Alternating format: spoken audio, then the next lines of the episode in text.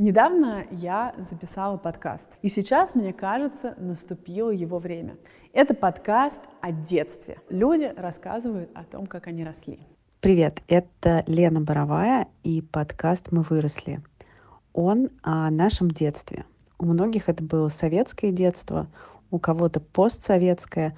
Удивительно, как мы стали такими осознанными, учитывая тот факт, что нас никто такими не растил разбираемся в том, как это произошло. Сегодня в выпуске. Я еще не мог понять, о чем они там разговаривают, моя жена и терапевт. А, диагноз, который как раз снимается после перехода, и он называется F64.0. Но ни одного разговора о каково тебе не было. Мне жаль, что я не могу сделать каминг из-за того, что мы живем в нашей стране, в которой это просто опасно. Подкаст «Мы выросли» представляет sexshop.ru. Это здорово, что у нас теперь есть возможность восполнить пробелы отсутствовавшего секс-просвета в нашем детстве. По ссылке в описании промокод на скидку кролик с Q на конце латинскими буквами. Познакомьтесь со своим телом и желаниями, а мы будем знакомить вас с переживаниями, чувствами и мыслями наших героев. Андрей, Давай попробуем а, поговорить о детских воспоминаниях. Вот они вообще, их много? Какие-то, которые тебя определяют, а, вот какой ты сейчас? А, Лена, привет. У меня, на самом деле, довольно мало детских воспоминаний, таких вот ярких, как а, законченная история. У меня достаточно много вспышек, то есть я помню дедушкины штаны, помню бабушкин свитер, помню как пылинки в воздухе летят э, на даче, когда солнечный луч входит в комнату. Но достаточно мало таких полноценных историй. И чем больше вот я уже сейчас об этом думал, тем больше я понимал, что просто защитные механизмы какие-то сработали и э, забылись неприятные истории, и много всего оно такое ушло. Вот. Но парочка, конечно, чего-то сохранилась. Кроме того, я со временем смог восстановить что-то. Так интересно, что вот какие-то моменты э, я помню, и это, естественно, что-то яркое, клевое, и я очень долгие годы опирался на эти вот яркие, счастливые воспоминания. В смысле, у меня было классное, счастливое детство, столько всего замечательного, а, самые лучшие родители, замечательные родственники. А сейчас уже как-то сильно поменялось этот угол восприятия этого всего. Ну, давай попробуем начать с какого-нибудь э, действительно классного воспоминания, потому что я думаю, что у нас будет разговор непростой, но наверняка что-то есть из детства хорошее. Вот на что ты опирался? Вот интересно, что я подумал сейчас сразу про классное, но история, чтобы получилась маленькая история, это не очень классная часть этого классного. Большой частью нашего классного детства было то, что мы много ходили в походы байдарочные с родителями. Это прям была традиция такая, что каждый май-июнь мы едем на пару недель куда-то в Карелию или, может, туда ближе к Москве. Вот, едем на поезде, потом, значит, сам поход, и тогда никаких машин не было, естественно. Эти байдарки там собирают, вот. И мобильных нет, и очень долгие были вот эти истории, как все договариваются, встречаются, кто заранее приезжает, кто опаздывает — Вначале едут на каких-то электричках, иногда были на дальних поездах, но снова почему-то мы ездили на электричках с пересадками. Вот. И у меня вот это воспоминание, которое я сейчас вспомнил, а, такая прям история. Мы однажды приехали с мамой, и у меня еще маленькая сестра была, ну, то есть она сейчас есть, она взрослая, естественно. А в тот поход мы ее не брали, она была еще слишком маленькая, она с бабушкой осталась. И мы приехали на вокзал, и приехали почему-то первые. Ну, там обычно вот время это сборов, там часа три было. И мы приехали первые на вокзал, и я говорю, мам, ужасно хочется мороженого. Я думаю, что мне года три. А, и она купила, и я буквально один раз от него откусил. А потом он сказал, ой, а у тебя же горло может заболеть. И взяла его и выбросила в мусорное ведро. И я это так ярко помню до сих пор, потому что моя мама вообще никогда не тревожилась о здоровье, э, никогда не тревожилась о каких-то там холодно, оденься, надень сапоги, надень шапку, ничего такого. И это вот, может быть, единственная такая вспышка вот этой у нее была тревожности, что мы едем в поход, и вдруг у меня заболит горло. А, естественно, май, холодная, достаточно ночи. Вот такая история. А, скажи, вот не могу не задать в рамках а, того, о чем мы говорим, когда а, у тебя появилось ощущение, что а, ты должен быть другим, должен выглядеть по-другому. А, ну вот есть какие-то такие ощущения, которые очень специфические. Я могу привести пример, если хочешь, э, который, о котором я прочитала, как раз пока ты думаешь, что э, одна мама, э, ну, уже взрослого трансгендерного человека, она э, вспоминала, что когда ее ребенку было пять лет, и они обсуждали вопросы там смерти, чего-то еще, и мама объясняла про концепцию реинкарнации. И пятилетний ребенок сказал, «Э, реинкарнация мне очень нравится. А, то есть, если я вот сейчас умру как маленькая девочка, то я мог бы э, родиться как маленький мальчик. И ну, для нее вот эта вот история, она была ну, очень важной, и э, она ну, как, как бы как мама объясняет, говорит, я тогда поняла, насколько серьезно я должна прислушиваться к моему ребенку, насколько, ну, то есть, как важно для него это важна для него эта мысль, что она идет вот через такую границу, как смерть, ну там готовность э, пережить эту смерть. Вот как э, ты стала ощущать, что ты должен быть другим в этом мире? Ну, вот интересно, что у меня никогда не было никаких границ в этом месте, представления, что должна быть граница. Я вообще думаю, что очень долго не фокусировался никак на идее пол, вот типа надо себя идентифицировать как кто-то. Может быть, потому что мы все время как-то были с моей сестрой, и все игры у нас базировались на то, что я играю за всех мальчиков, она играет за девочкой. Даже как-то не возникало вот идеи, что что-то в этом не так и другие друзья у нас были, в принципе, все мальчишки, и, то есть игры были никогда не сугубо такие, или, ну, гендерно никак не были окрашены. Вот, а первый раз, возвращаясь к этому вопросу, первый раз э, задумался, что нужно быть другим. Достаточно, достаточно поздно, на самом деле, когда уже возникают какие-то но начинается что-то вроде как половой самой идентификации, какое-то уже такое более подростковое, и внезапно я понимаю, что происходит какое-то разделение, и меня куда-то поток несет не туда, куда хотелось бы, чтобы он меня нес. И только в этот момент э, как бы у меня возникли ощущения, что что-то происходит не то. А так как э, ну, с мамой у меня не было никакой такой близости, в принципе, поговорить мне было и не с кем об этом. Ну, только вот с сестрой. А почему ну, не, получалось бы, не получилось бы поговорить об этом с мамой? Мама была все время занята своей жизнью. Это одна из была причин, почему я вот очень долгие годы считал, что у меня было супер счастливое детство, потому что у мамы интересная творческая специальность, на которую она начала переучиваться уже в 90-е годы из советского стандартного инженер.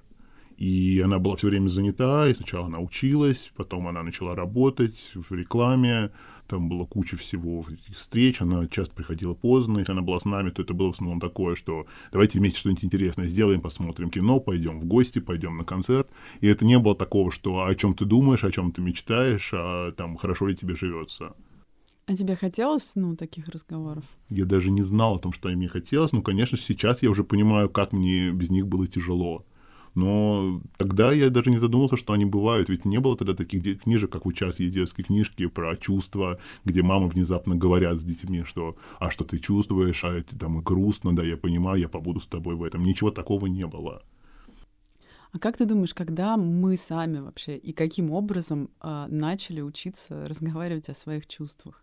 Я очень недавно начал э, вообще даже не то, что разговаривать, думать об этом. Как тебе это в голову пришло? Вот мне очень интересно, да, как наше поколение, э, выросшее вот в, там, да в советской стране выросшее, выросшее, где нет у тебя проблем ментальных, иди лучше там делом займись, да что это вот там разговаривать, ссоры с дома выносить. И мы вдруг вот как-то где-то перещелкнуло, и мы поняли, что ну это важно говорить о чувствах, ну там я что-то стою, мои чувства должны быть услышаны. Когда вот у тебя когда это произошло? Ну, это как сразу вспоминается этот мем прикольный из Телеграма или откуда-то, где как мама наша говорит после ссоры, чтобы помириться, есть будешь?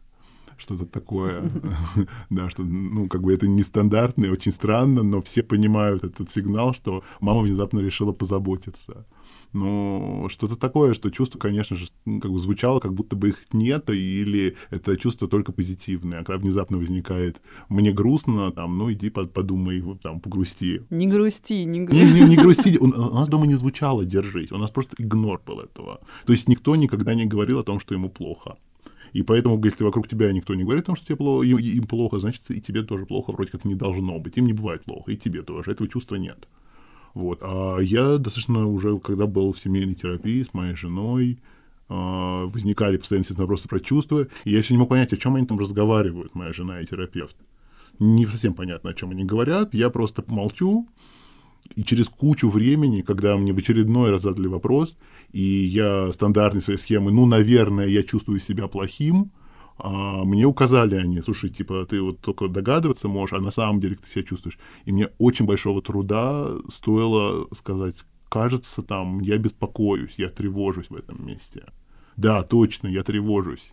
И вот как-то постепенно в этом месте я почувствовал, что, оказывается, я, видимо, неполноценный, раз я вообще не могу понять, что я чувствую никогда примерно. И чем дальше я вот в этом месте копал, тем больше я узнавал о своих чувствах и вообще понял, что жизнь становится интереснее, если ты знаешь про свои чувства и их чувствуешь. А, я можно тебя чуть-чуть верну как раз вот, да, раз ты только сейчас нач... ну, начал осознавать свои чувства, проговаривать. Вот в момент, а, когда ты понимал, что ты хочешь совершать переход. Понятно, что у тебя были чувства на тот момент, но вопрос в том, что их, может быть, не называл. А, кто поддерживал тебя, э, чьей поддержки там тебе, может быть, не хватало в тот момент, как, э, ну, как это происходило, как ты можешь это описать, э, исходя из того, что ты сейчас уже видишь лучше свои чувства? Да, я вижу лучше, и ну, это было сколько, 13 лет назад уже. Я мне повезло, что уже был интернет достаточно активно, и были сайты, которые... То есть я первый раз нашел этот сайт, который мне, собственно, показал знакомый, и это было, это было еще давнее, естественно, это было уже 20 лет назад, когда я в первый раз нашел этот сайт, и там было куча чуваков, конечно, которые обсуждали, как им это, что им это, и их описание их собственных чувств мне очень помогло понять, что со мной самим происходит. Даже тут вопрос был даже не чувств, а что со мной вообще, что мне может помочь и как, как с этим жить какие есть варианты развития событий. Ну и понятно, что вначале я просто долго читал этот сайт, потом я уже начал что-то там писать, и дальше я нашел какое-то место свое. То есть я, например, сейчас очень люблю сайт «Один западный», и вижу, сколько сейчас у подростков информации и вариантов с э, всякими гендерфлюидными историями и так далее. А тогда-то что было? Как бы, ну, глобально, четыре ситуации. Мужчина, женщина, ФТМ, МТФ, все. А сейчас бесконечное количество вариантов. И как бы в тот момент даже идея, что к этому еще ориентация может быть тоже разная, а не только я перешел, теперь я мужчина, и теперь, значит, мне нравятся женщины. Э, сейчас понятно, что это никаких привязок к этому нет. Ну вот, ну и единственное, кто меня поддерживал, опять же, моя сестра, потому что как я уже тоже с позиции того, что сейчас понимаю, что нас очень четко замкнули в детстве друг на друга, и это было такое, как вот э, у Петрановской хорошо про это, когда э, переориентация на сверстников. С родителями никакой эмоциональной связи нет, и, соответственно, кто-то же должен быть, и мы были такие вот вдвоем э, против, в принципе, всех. И вот дальше уже углубляя тему трансгендерности, когда мне нужно было делать какие-то каминг в принципе, она за меня их все сделала. То есть я попросил ее рассказать сначала маме, а потом мама рассказала дедушке и рассказала папе. И дальше еще моя сестра тоже сказала бабушке, и, в принципе, все меня приняли, но это еще раз показывает не что, какие у меня замечательные родственники, а насколько было все это закрыто. То есть все просто ни разу меня не осудили, нормально приняли, все были совершенно открыты в открытом сознании, но ни одного разговора «О, каково тебе» не было. Ну а разговоры вообще какие-то были? Вообще или... никаких. То есть через, может быть, я уже ну, достаточно был взрослый, жил отдельно, а, мне позвонил, может, через пару недель после этого дедушка и немножко так тупил в том месте, где надо ко мне обратиться. Вот. Но для меня было, конечно, потрясающе, что он вообще тупил, а не уверенно обращался по-старому. То есть, понятное дело, что все долго путались, но путались минимально. Это было такое, что я так делал, и все как бы нормально. А, скажи, пожалуйста, ну, я просто помню, что у нас был какой-то разговор а, об этом, что а, очень часто есть люди, ну, какие-то знакомые, там, неважно, они ходят вокруг, и они вроде как знают, а, о твоем опыте, но они делают вид, что они не знают. И они, э, у них всегда там есть какой-то вопрос, но они его не задают. И вот, э, ну, я помню, что была какая-то штука, где ты говорил, как будто бы это тебя немножечко раздражает, что там, ну вот задайте вопрос, ну перестаньте там э, не замечать слона в комнате. Вот как вообще людям, которые вокруг, правильнее там, себя стараться вести? Задавать вопросы или не задавать вопросы? Есть такая довольно известная, ну, не знаю, известная, для меня известная, я думаю, что относительно широко, а, тип, терапевтка, я не знаю, точно, как бы более тонко, Инга Адмиральская, в Фейсбуке. Это моя одногру... ну не одногруппница, а однокурсница. А, на... Они делали такой как бы тренинг для терапевтов, как раз-таки, ну, кто работает как-то, хоть могут с этим коснуться, и там было, э, какие формулировки не нужно использовать и какие вопросы не нужно задавать как раз. И э, задача была не найти ответы, не э, отвечать, а именно вот звучит вопрос, а мы, там я и еще несколько других трансов комментируем, нравится вопрос или не нравится, подходит он или не подходит. Понятно, что для всех более-менее это было по-разному, но в целом все сошлись на одном и том же, что вопросы э, типа какой ты сейчас, покажи там что-то, а, а зачем ты это сделал, они как бы не очень удобные, а все остальные хорошие. А возвращаясь к первой части твоего вопроса, на самом деле я вот сейчас сюда шел и думал, что как много людей на самом деле, наверное, знают про меня. Но никто никогда со мной про это не говорит. То есть пару раз мои разговоры с кем-то сводились к тому, что я решаю своему очень старому знакомому там по работе или кому-то рассказать. Он говорит, да, я знаю. Я думаю, так, интересно, кто тебе сказал, а кто ему сказал, а кто ему сказал, я не представляю. То есть ширина этого круга людей, которые знают про меня, необъятна для меня. И я не представляю, где она заканчивается. Я иногда думаю, а если я вдруг в какой-то момент решу сделать какой-то публичный каминг-аут, это вообще кого-то удивит? Скажи, пожалуйста, когда... Ну, то есть понятно, что сейчас э, я тоже не представляю себе, каков круг людей, которые на самом деле знают. Я, потому что, ну, я не могу задавать вопросы, что типа, а вы знаете? Кстати, вот. Но мне часто представляется, что э, как, как я сам бы наверняка говорил другим, а вы знаете, что он транс, а вы знаете, что она лесбиянка или что-то. Ну, ты, ты на тусовке стоишь, там группа людей, это интересно, может быть, кажется, обсудить. И я сам бы про себя это обсуждал.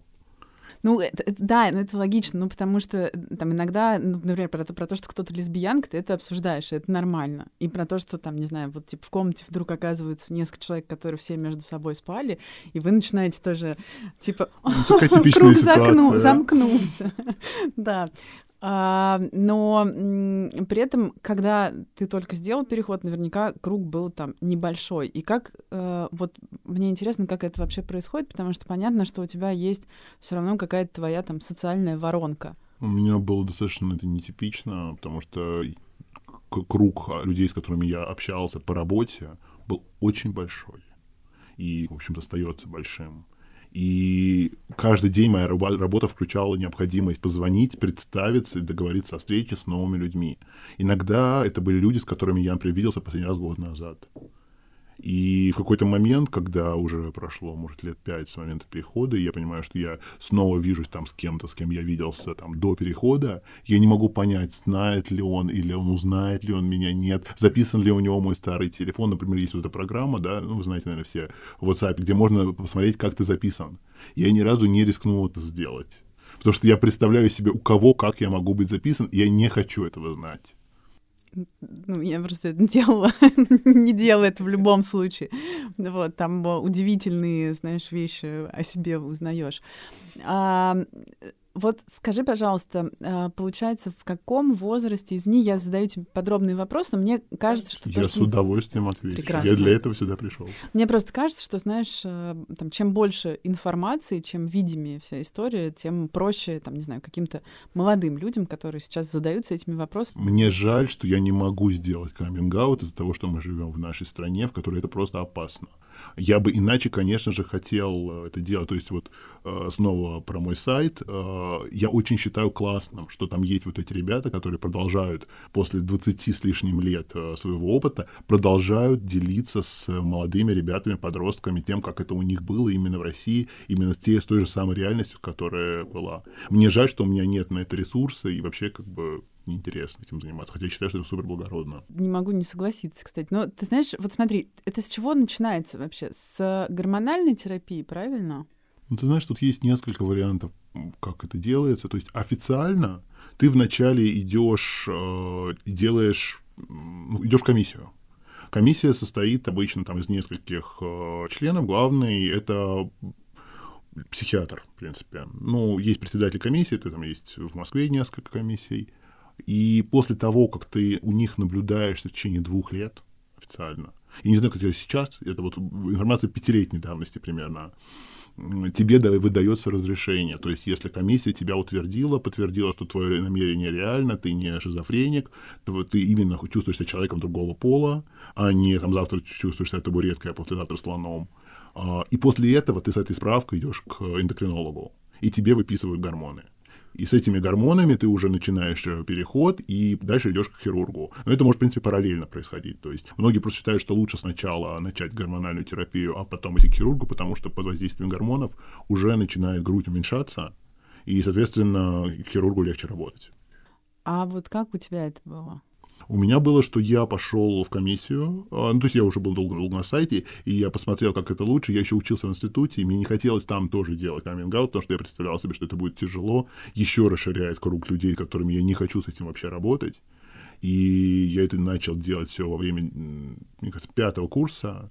Я проходил комиссию в Петербурге, потому что там самый такой лояльный, классный этот человек, Дмитрий Саев, у него до сих пор есть комиссия.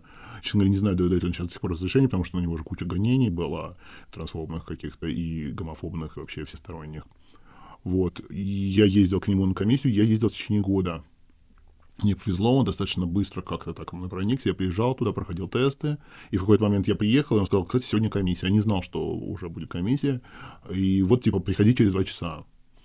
И я пришел, он мне выдал разрешение. И с этим разрешением я пошел в Москве уже к эндокринологу, который тоже был известен сайт. И я до сих пор с ней работаю, к ней хожу. Очень классная тетка. Вот. И, собственно, начал гормонотерапию и параллельно пошел к хирургу. Где-то через полгода после гормонотерапии делал операцию. А скажи, пожалуйста, а какие, ну вот ты говоришь тесты, а, о каких тестах речь? Ой, ты знаешь, там куча тестов, на самом деле, это известные относительно тесты. Многие тесты простые. Они в основном задают вопросы по твоему депрессивности, твоего состояния, так понимаю, и в целом стабильность психики. Такое. То есть там много... Там есть какие-то известные тесты, типа тест Люшера, еще что-то. Это было очень много бумажек. То есть там по 60 страниц в день. Ну, то есть э, формально, э, да, это тесты, которые должны э, подтвердить, что у тебя есть диагноз, который как раз снимается после перехода, и он называется... F64.0. А как правильно он звучит? Сейчас, ну, наверное, ядерный транссексуализм. Нет, он называется у меня так написано. Да? Да, в справке. Но он... Тогда не было еще устоявшейся сейчас появившейся формы справки, которая меняет документы, поэтому после того, как я сделал операцию, а, тогда это была также стандартная процедура, нужно было пойти в ЗАГС, в ЗАГСе получить отказ с этой справкой, после этого а, подать в суд на ЗАГС, в ЗАГСе после этого они говорили, да, хорошо, с этим судебным решением ты шел дальше в милицию, после милиции шел снова в ЗАГС, в ЗАГСе тебе выдавали новое свидетельство о рождении, ты шел с ним в милицию, и в милиции тебе меняли паспорт. Вот смотри, вот сегодня ты уже замечаешь свои чувства. Вот весь этот путь, э, что ты чувствовал, когда ты его проходил? Ну, по мне, это совершенно какая-то невероятно тяжелая эмоциональная. А, ты знаешь, так как я в тот момент не замечал свои чувства, это было все достаточно механически сделано. То есть я просто знал, что надо пойти. У меня очень ассоциация с тем, как я был в Питере, там супер холодный ветер, вот надо было ходить по улице, был какой-то февраль. Вот это все я очень хорошо помню, как мне дискомфортно было на улице. А вот когда я туда приходил, это был просто как такая вот немножко а, апатичное отключение мышления. То есть я просто знаю, что мне нужно пройти сквозь этот момент. В принципе, чем дальше я углублялся, ну, потом уже в свои чувства, тем больше я понимал, как мне было дискомфортно каждый день звонить по работе, представляться, приходить и слушать какие-то такие шутки. Потому что шутки, естественно, в нашем обществе постоянно звучат разные. А, о любом нестандартно выглядящем человеке, там, о девочке не похожей на девочку, о мальчике похожем на девочку, наоборот, и все что угодно. И вот этот вот примерно полгода, когда ты в таком очень промежуточном состоянии, понятное дело, что это много раз обсуждалось, и я тоже могу сказать, гораздо легче совершать переход э, из девочки в мальчика. Потому что э, женщина, одетая в мешковатую одежду, не вызывает такого диссонанса в голове и агрессии, как мальчик, который накрасил ногти, но при этом, ну, то есть, непонятно, что происходит. А вот как раз хотела тебя спросить, э, бывает же социальный переход до гормонального. Э, когда ты еще до того, ну, то есть сейчас это довольно распространенное явление, когда ты еще до того, как ты начинаешь гормонотерапию или, там, не знаю, идешь к хирургу, просто говоришь, пожалуйста, называйте меня он, и Евгений. Ну, это особенно распространено, мне кажется, на Западе, где есть всякие they, them, вот это все. И у нас, мне кажется, что это не работает. Потому что э, для них условный транс — это уже, ну, как бы такая остоявшаяся нормальная прямо вот история никого не испугает и удивит. Может быть, вот промежуточная, гендерфлюидная какая-то, или там это разные, короче, термины, я все в них путаюсь. Небинарные. Небинарные персоны, точно. Это как бы уже это нормально. А здесь, мне кажется, это нет. Ну, то есть вот эта история про ребенка Ефремова, я даже не знаю, как правильно говорить э, дочь, mm-hmm. сына, вот, который как бы выдает интервью и про это рассказывает, и для многих это типа, ну что за фрик? И, безусловно, для, для общества это воспринимается как такое как бы очень выпендрежная, странная история. А ты как это видишь? Я вижу, что это классно, что это, да, естественно, полов может быть сколько угодно, так что точно как э, сексуальных ориентаций, и есть куча каких-то промежуточных фаз, и здорово, что есть где-то общество, в которых можно признать в себе это и зафиксироваться в какой-то супер промежуточной фазе. Вот это же, кстати, наверное, тоже важный момент. А, я очень много... Ну, короче, я в какой-то момент по работе меня добавили в чат, а, а, в котором сидели молодые ребята-активисты из транс-комьюнити, и они, собственно, обсуждали, что можно сделать по поводу новых поправок Мизулиной. И, которые не были приняты? Которые не были приняты, да. А, ну, я так понимаю, собственно, по настроению в чате, я так понимаю, что, в общем, это не, все равно не победа, да, там, все равно продолжает, ну, вот сейчас э, новые какие-то типа законы. Типа не приняты в том виде. Да, да. А, и, соответственно, на меня повалилось. Ну, я при этом еще очень много всегда читал, потому что почему-то там в Инстаграме я воспринимаюсь как человек, которому можно задать 50 э, раз вопрос про а, сына Анджелины Джоли и про дочку а, Шарли Стерон. Ну, то есть, как я к этому отношусь, что я по этому поводу думаю. И поскольку мне надо отвечать как-то взвешенно, я много читаю. И я очень много читаю, что внутри а, транс-сообщества существует а, тоже дискриминация, что ну, грубо говоря, если ты совершил социальный переход, но ты не торопишься начать там гормонотерапию, то там, типа, неправильно, неправильно, так не надо делать. И, э, ну, то, что я вижу, это, в общем, и везде немножко иногда происходит. Вот ты чувствовал когда-то что-то такое? На моем упоминавшемся сайте в тем переход всегда было, как первый человек приходит, представляется, и он говорит, я пре-оп, пост-оп или нон-оп. То есть всегда было вот это вот место, даже тогда, 20 лет назад, я не собираюсь делать операцию. Во-первых, э, у всех есть вполне себе легальная причина. Операции выглядят ужасно, их делают паршиво, нет никаких нормальных технологий. И то тело, которое я сейчас имею, оно, может быть, там, ну, как бы мне не подходит, но оно, по крайней мере, такое, какое есть, без болячек. А, там еще как-то мастектомию может, э, могут сделать нормально, это может быть более-менее приемлемо. Но вот то, что касается операций на половые органы, это просто печально. И, в общем, поэтому всегда было какое-то объяснение. И, и я понимаю, о чем ты говоришь, но ты знаешь, самое интересное, что есть э, реально резкие, с моей точки зрения, неприемлемые а, вот эти вот нетолерантные настроения против тех, в основном, кто прям вот есть даже, я помню хорошо, еще когда мы все пользовались лайф-журналом, там есть группа, в которой э, FTM-TF, а, то есть люди, которые перешли, а потом поняли, что это была ошибка. И довольно большое сообщество, и вот против них было довольно долго прям движение. Вот и у нас на сайте это обсуждалось, потом был паблик ВКонтакте. Вот это, я считаю, ну как бы да, люди могут все совершить ошибку, это не делает вас врагами. А вот против тех, кто не делает операции, ну то есть я с этим никогда не сталкивался. Слушай, э, тут... Особенно, я... прости, просто еще договорю мысль, что, ну, к сожалению, так как мы живем в России и так далее, есть люди, которые не могут делать полный каминг-аут, и кто-то, кто там в 55 лет, уже имея внуков, решился, наконец-то, открыться, условно, там, своему мужу, жене и что-то вообще изменить в своей жизни, естественно, уже операцию делать поздно, ну, потому что она ничего сильно не изменит. А, слушай, я не могу сейчас не спросить э, э, в контексте, собственно, вот этих групп, да, гонений. Э, есть прекрасный журналист э, Карен Шейнян, который, э, ну, в любом случае, он делает э, там некоторую просветительскую работу, да, которую там не очень много людей делают. Да, я вижу. Но э, совершенно точно там транс-сообщество на Карена Шейняна реагирует ну, давай скажем, плохо, но э, плохо это очень легкий вариант того, как, какую реакцию я вижу, потому что там это было даже в Клабхаусе один раз, он зашел в комнату, которую мы делали, там у меня было с ним видео, я читала комментарии, и э, я так понимаю, что в основном это связано с его позицией по поводу того, что э, он не поощряет э, начало гормональной терапии до там что ты думаешь по этому поводу? Ну, скажи, Ну, во-первых, э, я очень хорошо отношусь к его просветительской деятельности, правда, это правда. Я считаю, что в нашей стране любой, кто публичные каминг делает и потом начинают просвещать, это супер круто. А, это нормализация, потому что, типа, симпатичный и публичный чувак, который внезапно говорит «я такой», да, ну, это то, как он выглядит и что он э, симпатичный, накачанный э, гей, это тоже все плюс ему.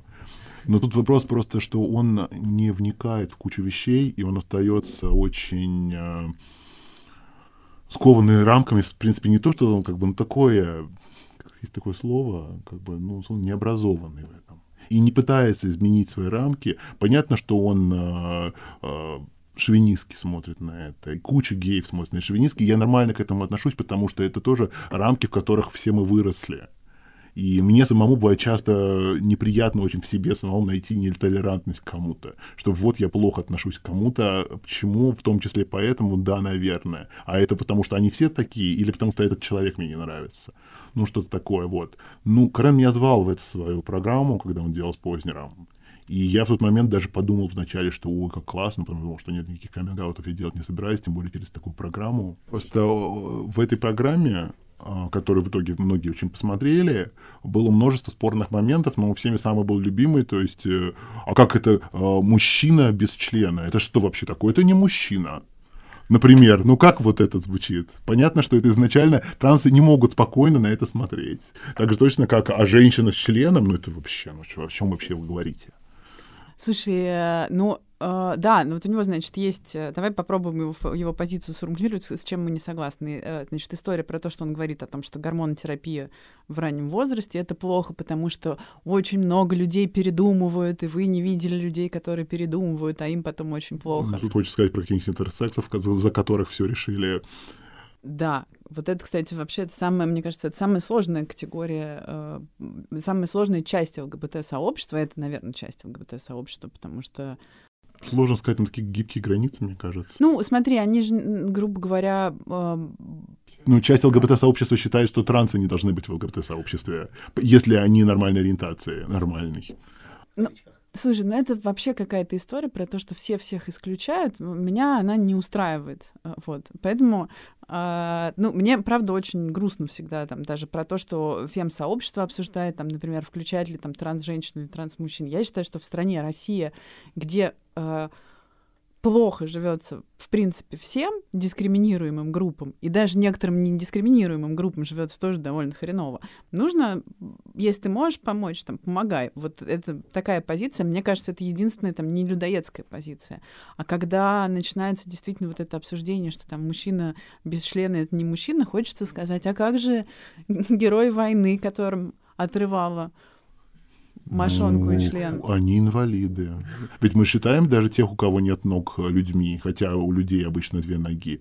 Ну а тут как бы у него и не было, значит, я не могу. Ну там же было такое, что ему задали этот вопрос, и он впал в ступор. То есть потом он сказал, да, что-то я об этом не подумал. И вот вопрос, после того, как он этот разговор имел, он пересмотрел свои взгляды или нет? Но, к сожалению, видишь, поскольку мы здесь о чувствах и так далее, мы сможем это узнать только если мы позовем Карен и зададим ему этот вопрос. Я считаю нормальным абсолютно разделять, там, не знаю, человека от его взглядов, там, человека от его творчества. Ну, я как раз очень спорно Человек отношусь... от его ориентации. Да, да. Ну, вообще, ну, ну я не знаю. Потому кто-то не любит его исключительно поэтому, например. Да, конечно. Кто-то не любит его, потому что он очень красивый, например. Это, ну, то есть это, кстати, тоже такая, такой хороший базис для ненависти, когда кто-то лучше выглядит. И лучше, там, у него лучше прокачивается бицуха, грубо говоря. А, Поэтому очень... он не хочет, чтобы люди начинали э, гормонотерапию рано, потому что под гормонами гораздо легче накачаться. Поскольку мне нужно хоть как-то скачать с темы Карена, а, скажи, пожалуйста, вот какие существенные изменения начинают происходить на гормонотерапии? Ну, это все как бы очень легко, если кому-то интересно, можно узнать, но так как мы предполагаем, что мы рассказываем это тех, кто не про это не знает. Но тем, кто стесняется а, открыть э, сайты какие-то, что у них там потом историю просмотров. Первые, ну да, которые не умеют делать private browsing. А, первые пару месяцев а, изменения только начинаются, только голос ломается чуть-чуть. Сначала понемножку становится ниже, и, собственно, сайты, на которых тусуются молодые подростки, которые начинают гормоны, бесконечно выкладывают запись своего голоса. Ой, у меня такой классный голос, и понятно, что они все такие супер счастливые, и это прикольно, да. Вот. Но потом начинает немножко меняться фигура чуть-чуть. Вначале очень-очень мало, потом, ну, поражает, кстати говоря, что вот это, видимо, есть что-то разное в ДНК у разных народов, потому что в Штатах у чуваков очень быстро начинают расти усы и борода. А у нас есть те, кто там 10 лет на гормонах, и у них только там несколько волосков. Вот. Ну, потом еще со временем, что понятно, что реально, реально растут мускулы, особенно если там качаются чуваки, что у нас был э, на нашем сайте это переход э, парень, который прямо давал э, ну, типа, как, тогда это был типа как мастер-класс, видео, короче, выкладывал про то, как он качается. И он прямо, ну, как помогал тем, кто хотел накачаться, потому что, естественно, фигура у многих довольно оставалась такой на грани и женственной и все хотели ее себе более сделать такую какую-то прикольную. А гормоны это на всю жизнь? То есть... Ну, можно перестать их принимать, ну, как бы тогда начнут женские действия. Тут вопрос, опять же, какие вы сделали операции. Если удалена вся репродуктивная система, то есть там э, матка, яичники и так далее, то, по идее, с гормонов вообще нельзя слезть, так как, естественно, это мгновенно влияет на... То есть очень быстро начинает стареть организм. Понятно, для чего нужны гормоны. А, они нам помогают оставаться молодыми, кожа обновляется и так далее. И просто без гормонов совсем человек не может жить нормально. Вот, то есть есть э, как это, Щитовидная щитовидка, да. В ней вырабатывается очень-очень мало. Но кто не делал операцию, то чисто теоретически происходит, ну, по удалению, опять же, повторяю, вот эту яичников и матки, а у них, если прекратить заместительную гормонотерапию, естественным образом через там 3-4 месяца восстанавливается цикл и снова работают женские гормоны. И вначале это даже не влияет на внешность. Можно примерно год быть абсолютно как вот биологически снова вот этот вот женский цикл возвращается но потом начинает э, уже влияние на, на, на внешность. Но я так понимаю, что голос остается навсегда мужским. Это то, почему, например, транссексуалки э, специально делают кучу упражнений, некоторые делают операцию на связке, чтобы голос стал более женственным, потому что никакие женские гормоны не заставят твой голос стать более высоким. А, скажи, пожалуйста, вот э, то, о чем ты рассказываешь, я так понимаю, что а, ну, это на всю жизнь, и это риски, это ну, некоторый, наверное, ну не то что вред, да, но это влияние на здоровье, это, а, то есть это очень тяжелое решение, которое ну, не просто принять.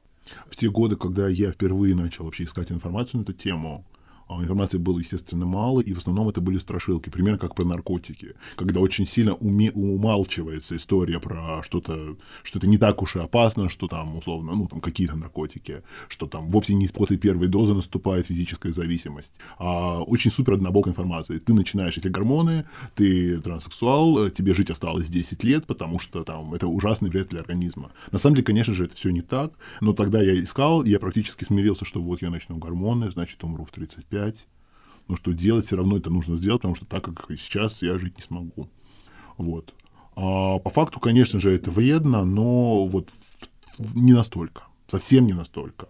И я видел очень по-разному, ну, как обычных людей, которые не пользуются гормонами а искусственными, пользуются своими собственными. Кто-то в 50 выглядит на 35, ничего не делает для этого, а кто-то в 35 выглядит на 50, хотя очень ведет здоровый образ жизни.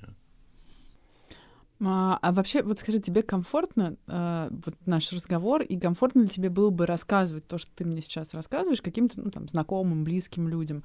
Э, то есть тебе было бы комфортно заниматься каким-то просвещением? Мне вообще это нормально, я с удовольствием, в принципе, тебе рассказываю. Мне просто почему-то ощущение, что сейчас есть доступ в интернет у всех. Слушай, и те, кому надо, они эту информацию найдут уже хорошо и качественно изложенную. Я тебе, я тебе сейчас расскажу, на самом деле, вот в чем проблема с интернетом. Это не имеет отношения к нашему подкасту, но проблема в том, что искать информацию в интернете — это скилл. И э, если он у тебя есть, то это ну, немножко ошибка выжившего считать, что любой ребенок откроет интернет и найдет то, что ему нужно. То есть, ну, вполне вероятно, что там любой, ну, не ребенок, там человек, да, откроет интернет и найдет там как раз, что если ты начнешь принимать гормоны, ты умрешь там через там три года. В идеале, конечно, хочется сказать, что надеюсь, в наши дни у родителей более близкие отношения с детьми, но у тех, у которых э, есть такая возможность себе позволить эту вот привилегию. И в этом случае родители, которые, будем надеяться, чуть более открытые, э, мягкие, они помогут детям. Понятное дело, что есть большая часть семей, там, не знаю, сколько, 80% или больше, где дети не могут довериться родителям, и, ну, надо обратиться, видимо, к какому-то взрослому, которому ты доверяешь, который поможет найти всю эту информацию. Потому что у меня в свое время не было таких знакомых, пока мы не стали подростками. Мы стали подростками, и у нас, соответственно, и нашим интересам сформировался круг, в которых уже были ответы на эти вопросы, и там через два знакомых у меня появились знакомые трансы, у которых я смог найти, в общем, и этот сайт свой любимый, и личные какие-то ответы. А вот ты сказал сейчас про 20% семей, я не представляю, сколько на самом ну деле. Ну нет, ну я просто подозреваю, что э, совершенно точно ваша семья относится э, к тому проценту семей, где дети, когда им будет надо, смогут задавать родителям любые вопросы. Я мечтаю, что мы формируем такой уровень доверия, хотя, конечно, я не могу быть уверенным, потому что, естественно, мы супер травмированные Естественно, мы тоже могут, можем негативно реагировать на какие-то важные проявления наших детей. Я сам себя на этом ловлю и думаю, боже, это вот они, значит, не могут самовыразиться, что какая-то излишняя послушность — это вот следствие того, как я давлю иногда. Конечно же, так. Ой, ну ты... Слушай, ты правда, я честно скажу, что когда мне надо сказать, что у меня есть знакомая семья, в которой все близко к идеалу, я всегда говорю про вашу семью. Э, Лен, это внешняя картинка, правда. Я понимаю, что это внешняя картинка, послушай, но ну, я вас и вижу. Я, я вижу детей, и я вижу, что они... Ты видишь, а... что они супер послушные, потому они что счастливы. они задавлены. Ну, мы не знаем. Я вижу тоже, что разные дети счастливы, и это по-разному выражается. Как бы не надо спорить, я смотрю на все. Конечно же, я тоже не объективен.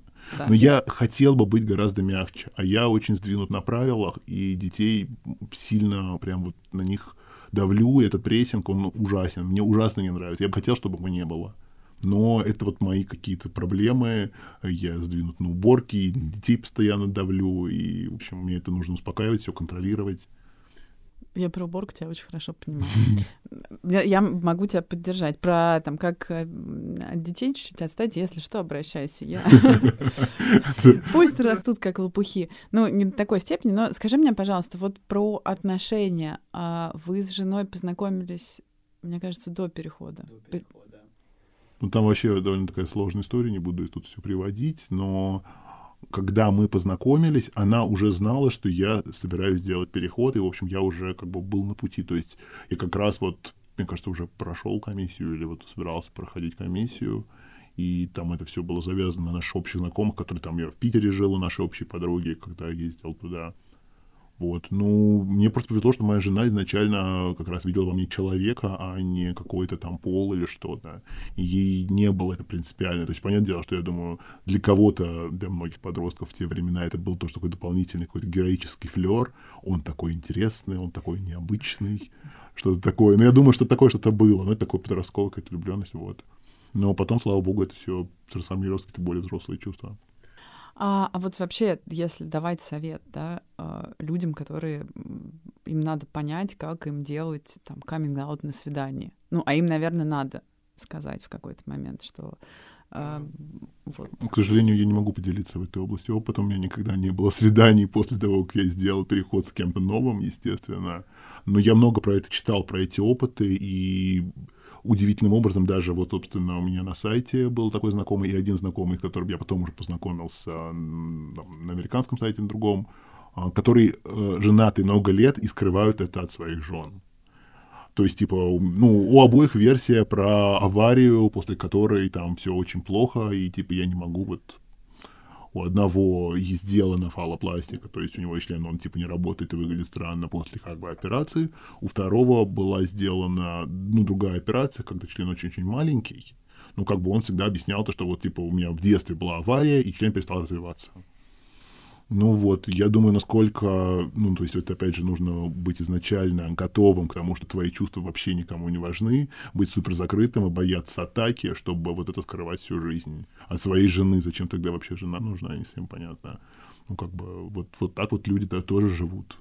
А как делать каминг Ну, вопрос, э, насколько тебе он нужен и в какой форме, и насколько ты можешь оценить, потому что, естественно, куча историй, опять же, на форуме был, я сделал каминг и она меня бросила в тот же момент. Или я сделал каминг она начала на меня давить, то что, ну, как, например, э, мы встречались как две девушки, а потом одна девушка говорит, что, оказывается, она вовсе не девушка. Ну и начинается давление, зачем тебе это нужно, я тебя тогда брошу, потому что мне нужно, чтобы я типа только лесбиянка, меня интересует женщина. Ты не женщина больше, значит, ты меня не интересуешь. Ну, разные, короче, варианты. Ну, на самом деле, мне кажется, что мы сейчас живем в эпоху ну, с информацией, видишь, у меня есть вопросы к информации, тому, как она выдается, но совершенно точно есть огромное количество прекрасных сериалов, прекрасных фильмов, где можно как-то найти, по крайней мере, репрезентацию и, ну, немножко посмотреть на а, понятно, что экранные образы, да, но ну, образы какие новые современные ты можешь назвать? А я могу назвать, uh, я могу назвать Tales of the City. Uh, ну, ты не смотрел? Ну, мы а, мало смотрим всего по этой тематике. Он, а, ты знаешь, но он очень добрый. А, там играет а, на тот момент еще Эллен Пейдж. Ага. А, и там на самом деле а, это как раз про квир-комьюнити Сан-Франциско. И ну, ну, это очень круто, это очень интересно. Прям э, это стоит посмотреть, потому что там все завязано на, э, на том, что пожилая, пожилая, пожилая э, транс-женщина рассказывает о своей жизни. Я не помню, я забыла, но, по-моему, она там оказывается не транс-женщиной, но неважно. Но она просто вокруг себя построила комьюнити, она построила дом с кучей комнат, где живут разные люди, они переживают разные опыты. Это, ну, мне кажется, что это полезно э, видеть, что бывает по-разному. Понятно, что там сценаристы написали, но они все-таки на чем-то это основывали. Ну, наверное, у них были консультанты. Почти всегда сейчас, мне кажется, современные сериалы снимаются про какие-то комьюнити или что-то специальное, консультанты есть. Ну, у них а, Эллен Пейдж была. ну, кстати, она там играет совершенно прекрасную роль, а, потому что... Вот это, кстати, очень довольно-таки ты сейчас не политкорректно рассуждаешь. Он. Ну, понимаешь, ты говоришь, она Эллен Пейдж ну, играет. Ну, слушай, ну, на тот момент, как бы, если... Ну, слушай, на тот момент теория для трансов, я никогда не был девочкой. Мне было три года, я уже был трансом, понимаешь? Я родился трансом. Я тогда прошу прощения, и я начну заново свою фразу. Я признаю свою ошибку. Эллиот Пейдж э, играет... Может, это не Эллиот, ты можешь сказать, что э, Эллен Пейдж, но это было он, он. просто тогда звали так. Хорошо. Но я сначала уже правильно сказала? Да, но потом ты начала говорить так. А, но видишь, даже самые старательные в политкорректности. Э, но с публичными фигурами это правда очень сложно, потому что как вот э, Вачовские сделали переход, и путаница постоянно. А это в какой момент они типа были сестры, братья или кто вообще? Фильм Вачовских. Ну, слава богу, да, Вачовский сиблингс. Да, да, да. Это, видишь, как бы тут удобнее, потому что прям можно коллективное местоимение использовать. А, и, и очень много синонимов. Ну так вот, а, Эллиот Пейдж, а, там у него совершенно замечательная роль, потому что, ну, не хочется говорить сейчас супер пошлость, но мне кажется, что он там играет себя, потому что ни в один момент сериала он не определяется ни с ориентацией, ни с гендером, и, и так и не определяется к концу. И это очень круто, потому что сериал вообще про другое. Угу. Uh, ну, я... Но на этом есть фокус, на то, что Ну, на этом есть, сам. конечно, фокус, потому что ему все время задают этот вопрос. Ну, то есть ему задают этот вопрос любовницы, ему это задают вопрос там э, только что появившаяся мама откуда-то, которой не было там. Ну, как бы очень многие спрашивают, и он не отвечает. Это, и он себе не отвечает. Это очень интересно, потому что получается, что сериал про людей и как-то про любовь. И э, я не знаю, кстати, почему, вот, может быть, ты мне э, тут поможешь, почему э, все какие-то квир-истории э, в большей степени, чем истории бинарного мира, э, учат нас любить других и любить других не только других, там, другого гендера или другой ориентации, а, в общем-то, э, вот мы уже говорили про людей с инвалидностью. Это же тоже для нас те же самые другие. А, мы можем говорить, что, ну, там, если он инвалид войны, его там, им надо гордиться, но если он, он инвалид войны будет ехать, не знаю, э, по Пушкинской площади на коляске, я уверена, что 80% людей будут отворачивать глаза. И воспринимают, что это точно совершенно попрошайка. Ну, потому что мы живем в России. Я думаю, что если такой же точно инвалид войны поедет в, в, по, по Нью-Йорку, никто не подумает ничего такого и дети гораздо будут более свободно на это смотреть, на что-то нормально происходящее. Да, вот люди разные, да, вот этот человек не может ходить и ездит в коляске. А про твой вопрос, ты знаешь, я думаю, что это просто фокус внимания. Просто гораздо меньше средств фильмов, которые сделаны на эту тему и такими людьми. И кажется, что вот они все там про любовь хотя на самом деле могли бы быть на любую тему, так же точно, как э, обычные люди снимают фильмы на любые темы, так же точно и гендерно необычные. Ну, все обычные люди. Нет, ну, все не, необычные. Все необычные, все разные, знаешь. Ну, вот, более стандартные бывают, правильно? А вот э, твоя семья сейчас, э, насколько она отличается от твоей родительской семьи? Отличается очень сильно. А, вообще, сейчас сидел и думал, а мы когда-нибудь вернемся к той истории, которую ты спросила меня в самом начале? Конечно, конечно. Такой длинный крюк. Да, потому что, ну, в объезд всегда веселее и интереснее. Твоя семья, вот как она отличается или не отличается, и как э, то, что было у тебя в твоем детстве, повлияло? У меня в семье в детстве было достаточно все стандартно. Прости, что я тебя перебиваю, просто я уже готов отвечать, а ты э, заковыристо Все правильно, все правильно, все правильно, перебивай меня. Хорошо. В общем, э, как положено в стандартной нашей семье, мой папа никак не участвовал в домашней жизни, мама участвовала не очень много, потому что, как я уже говорил, она новую профессию получала, и там как-то дедушка дома что-то готовил, убирал и так далее. Нас пытался подключить, но мы плохо подключались, потому что вообще не видели в этом смысла так как было ощущение, что все по отдельности, все разрозненные, никакой не эмоциональной, никакой-то еще связи по интересам ни у кого нет. Те, в принципе, сидели в своем комнатам, по одному прибегали на кухню поесть, э, еда была какая-то случайная, кто-то что-то приготовил, все это быстро-быстро съели. Вот. И когда приходили к кому-то в гости, удивлялись, почему у них не так, почему это все едят вместе еду, это что такое, и в кино мы это видели, не понимали, как это. Ну, нет, у нас более прикольно, у нас творчески, у нас необычно. Ну, вот, слава богу, в тот момент э, защитные механизмы сработали, и не было страданий по этому поводу. А сейчас мы, конечно, стараемся сфокусироваться на семейных ценностях, ну, то есть звучит очень высокопарно. Скрепы. Нет, скрепы, конечно же, нет, но просто я максимально вовлечен, конечно, во все. Я с детьми очень много времени провожу. Единственное, что я не готовлю, но я занимаюсь всем домашним хозяйством, и это очень важно, что дети это видят. То есть мы все время об этом говорим, но правда в том, что я и без этого, и я с этим тоже работал на психотерапии, что интересно, что в какой-то момент это был так примитивный на поверхности ответ, что я просто очень боюсь показаться своим папой в какой-то момент который был как такой, то есть все его комнаты должны ходить на цыпочках, чтобы его не потревожить, он же устал на работе. Вот.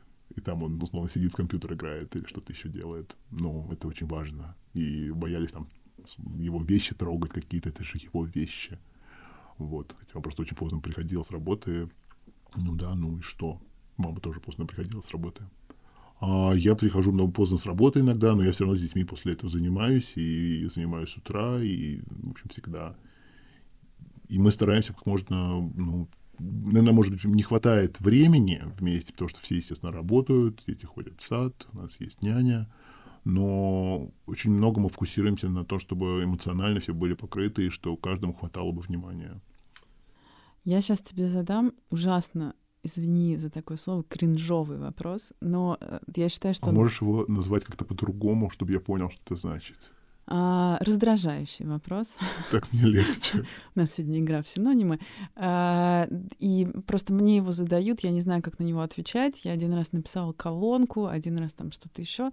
Вот а, существует ли это мужское воспитание? И вот ты как папа, ты даешь какое-то мужское воспитание или все-таки это просто... А ты задаешь вопрос, зная заранее ответ, я не знаю, я, про это рассказал. я не знаю, я не знаю, но просто, может быть, ты, ты там единственный человек, который... Кстати, это не шутка, ты, э, наверное, из моих достаточно вот близких людей, с которыми я общаюсь, переписываюсь в Телеграме, спрашиваю, как дела, ты единственный вот настолько увлеченный папа. Вот такая у меня статистика хреновая, но... Нет, у меня, у нас как бы есть компания, где несколько семей, и я думаю, что я вовлечен настолько же, насколько еще один папа вот из нашей компании, потому что у нас все примерно в одно и то же время женились, примерно в одно и то же время родили детей, но да, в основном папы, к сожалению, увлечены меньше.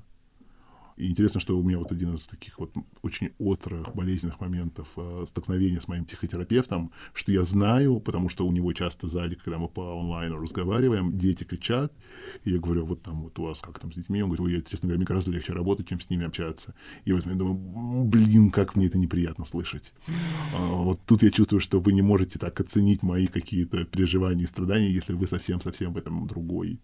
Вот. Про мужское воспитание – я подписан на такую группу в Фейсбуке, называется «Психологи и психотерапевты». И там часто задают вопросы какие-то. Ну, то есть я редко, на самом деле, читаю, вообще редко читаю Фейсбук.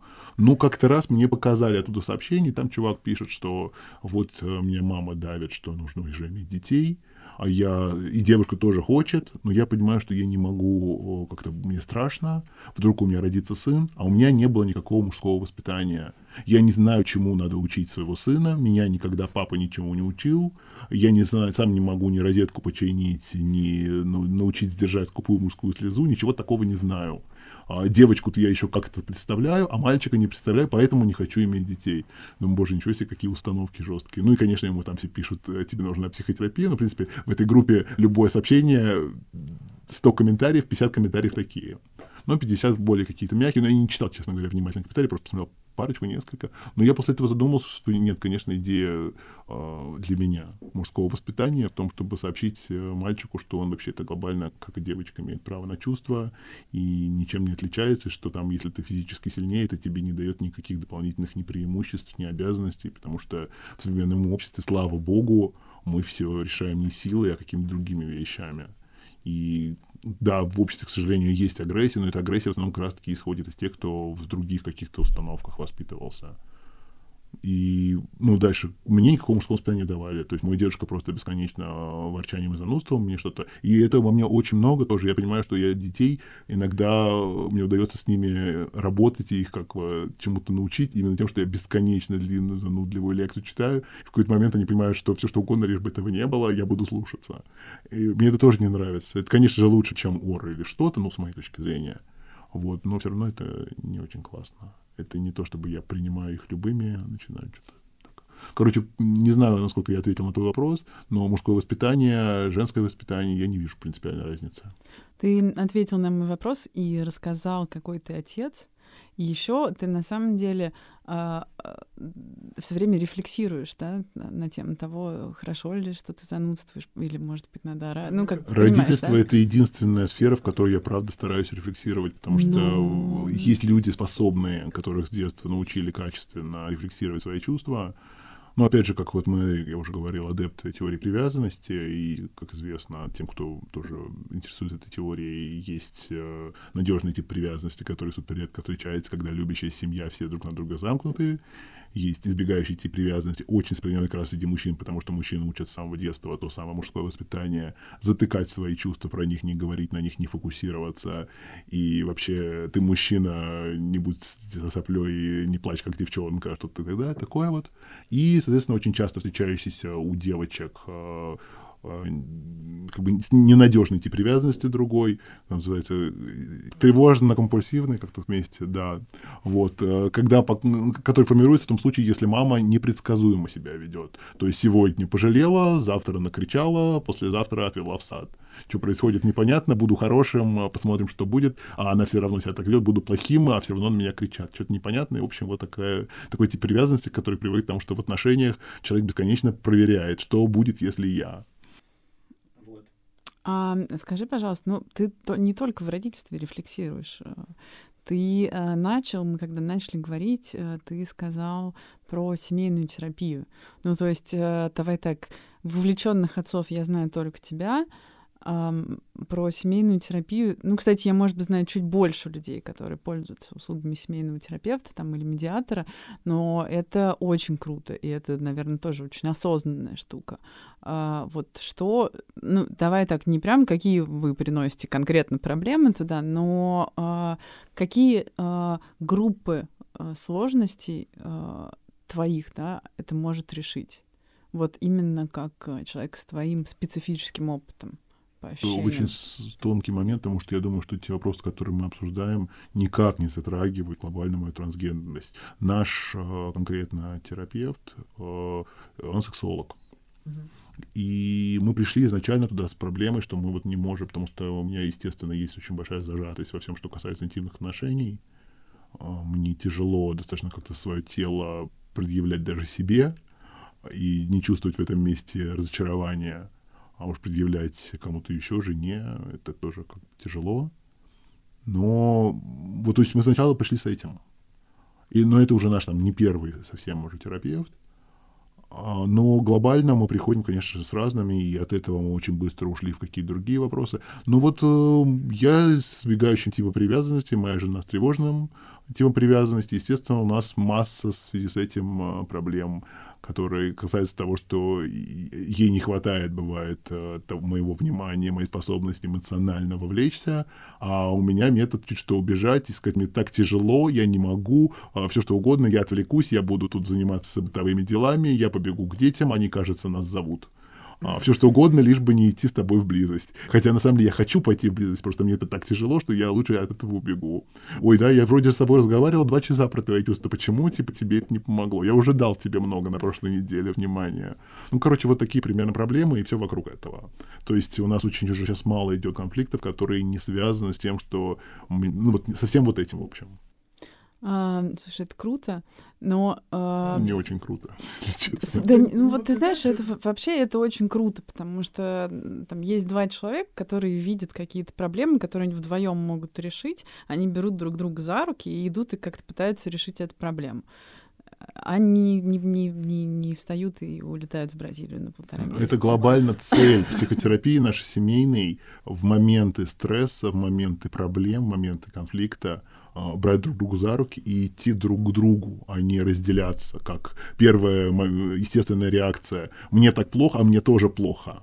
Это прям вот как вот, собственно, мы как-то раз разбирали, это красный свет, желтый свет. а, тебе а, плохо, а мне тоже плохо. И зеленый свет, а, давай поговорим о том, как плохо тебе, расскажи мне об этом подробнее. Вот, и как бы вот, вот, вот мы идем вот к этому. Да, ну, правда, вы очень крутые. Ну, послушай, прав- э, я вижу другие семьи. Я очень ценю твое отношение. Мне всегда очень приятно, когда ты говоришь, но глобально ты понимаешь, же говоришь, ты видишь, ты видишь ту картинку, которую... Нет, нет, нет, смотри, давай так, я от тебя слышу фразу «семейная терапия». А 90% моих знакомых пар с проблемами, я от них не услышу фразу «семейная А терапия». Джон услышишь, наверное. Да нет, ну что я, я от Джон могу услышать. Я ему предложила пойти на семейную терапию, и он меня послал а, на индивидуальную терапию. Оп. А, Мне запрещают тут ругаться матом, поэтому... а, При этом а, индивидуальная терапия тоже в основном ну, ходят девочки. А Мальчики, мои знакомые, которые Одинокие. ну, одинокие, да. А, некоторые, вот сейчас э, меня стали спрашивать, меня почему-то тоже спрашивают часто какие-то контакты терапевтов, и вот сейчас иногда мальчики стали спрашивать, а так в основном ходили только девочки. А, ну, я при том, что, да, я против вот этой вот бинарной системы, но она вот так работает у нас в стране, Мне- потому мне что кажется, мы... это упирается вот в то, о чем я только что говорил. Мужчин научили избегать от своих чувств, на них не фокусироваться. А если внезапно начинаешь фокусироваться, там становится так тяжело это, что как бы хочется от этого отделиться еще дальше, чем до этого. Ну смотри, э, если говорить, э, э, как сказать, словами современных феминисток, то гендерная социализация у тебя была по женскому типу. Но при этом то, что мы с тобой обсуждаем касательно чувств, ты тоже, ну, говоришь о Нет, том, у меня не ты- было гендерной социализации никакого, никакого типа, я думаю, потому что, я же говорю, у нас в семье было вообще, не, ну, то есть мы все уходили от этого. Дальше, понятное дело, что была школа, но в школе же как бы, мне так, может быть, повезло, что у нас был такой класс, в котором не было вот этих вот ядерных группировок друг против друга, парни дружат с парнями и задирают девчонок. То есть как-то были достаточно все умненькие и нормальные были увлечения, какие-то типа кружок астрономии. Которые не, не фокусируются на твоем поле, а потом, когда уже пошли какие-то там дискотеки или что-то такое, я просто все это игнорировал. Я в целом был такой ботаник, и меня это мало интересовало, и, ну, там было много других занятий, внешкольных активностей, о которых как раз-таки мне, если что, мама приводит примерно, вот, я была вроде не такой плохой, вот я вам и новые джинсы покупала, и на занятия разные возила. Ну, типа, да, очень хорошая. это, лучше, чем ничего, действительно. Что ты сейчас пытаешься дать твоим детям из того, чего тебе не хватало самому в детстве? Но они еще мелкие. Как я уже говорил, у меня мало воспоминаний совсем таких вот детских. Поэтому я не могу понять, что мне не хватало тогда. Я думаю, что я очень четко пойму, что мне не хватало, когда они станут подростками. И, безусловно, я буду максимально стараться узнать у них, как им что у них в жизни происходит. Мне это правда интересно. Мои родители очень сильно фокусировались на собственной жизни. Но еще были, понятно, 90-е. У всех жизнь очень сильно менялась. Был вопрос, как вообще выживать, что делать дальше. И э, сложно было фокусироваться им, я думаю, на чем-то кроме этого. Я не знаю, конечно, как будет у нас все из того, что сейчас происходит. И будем жить в России или где-то еще. Посмотрим, что будет через 10 лет. Но я очень-очень рассчитываю на то, что как бы мы не строили свою жизнь, мы будем фокусироваться на детских чувствах какое-то количество времени необходимое просто. Потому что хочется вырастить их без таких, как минимум, травм, как у нас. Хотя, конечно, это распространенная шутка. Все говорят, что детям все равно будет что рассказать психотерапевту, только мы не знаем, пока что. А вот что самое важное ты рассказал психотерапевту? Ну вот чем ты можешь поделиться? Своему терапевту. Своему терапевту. Знаешь, меня, я не так долго на в личной терапии, меньше года пока что. Много всего мы с ним работали, такого вот прям вот для меня острого. Но просто у меня довольно специфический тип терапии, называется АФС-терапия. Там такой подход, э, ну, в общем, работа с частями. И ну, я очень много узнал о своих частях внутренних, узнал, какие части у меня изгнанники, и я узнал вообще, что у меня есть те чувства, о которых я не догадался. Я пошел на терапию на первом же нашем э, сеансе сказал, что я не знаю ничего о своих чувствах. Сколько мы на семейной терапии не работаем с этим, я все равно о них ничего не узнал. И мне очень э, мой терапевт помогает тем, что он меня как такой какой-то в темных туннелях моей внутренней какой-то жизни водит, и мы очень много вместе там всего встретили.